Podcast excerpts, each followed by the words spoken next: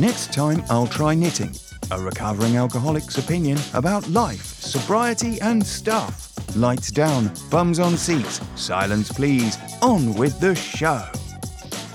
Here's the thing about addiction. We don't want to know. We don't want to know it until it nearly kills us. Then maybe, we want to know. And what is it that we don't want to know? Well, we don't want to know we're ill. We've got a serious illness. It's called addiction to our substance of choice. And until we face the fact we're ill, we're not going to do anything but die from it. And folks, let's face it, this is a disease. We know deep down, we know we've got it. We've known we were addicts for a very long time. We've compared how we drank and used to those around us, and yeah, come on, we were mostly abnormal from the get-go. But none of us wanted to admit it because that'd be the end of us. It'd be like dying to admit that one. And so we carry on not admitting we're ill, suffering from a lethal disease because we didn't want to have to deal with that reality. So what do we do instead? We drink and use more. We feed our addictions in an attempt to drown out the noise in our heads, which is created because of our addiction. It's like we fed ourselves poison, expecting that poison would cure the disease. We were like medieval doctors, believing that draining the blood out of an anemic patient could cure them of anemia. Take me. I just kept on drinking until I had no other alternative but to stop drinking. No other alternative. And even then I wanted to carry on, but something in me just snapped and I said, enough. And I got clean and sober. Hell's bells. What was wrong with me? Well, yeah, what was wrong with me?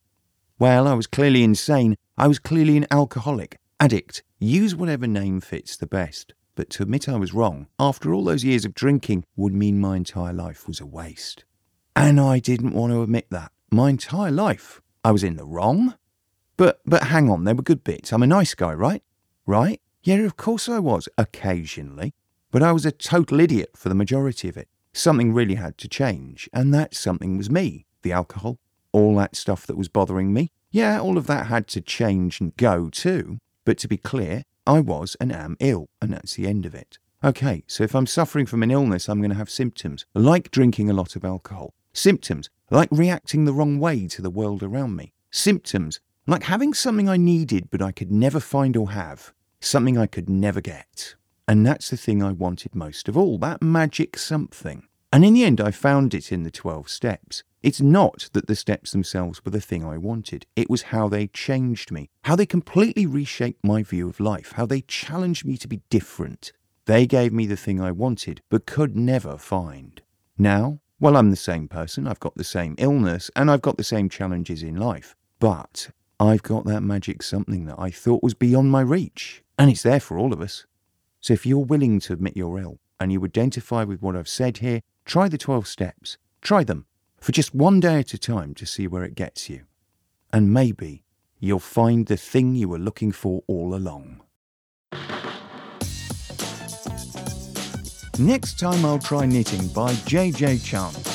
Another episode will appear soon, like a bus, and mow you down when you're not looking. Bye.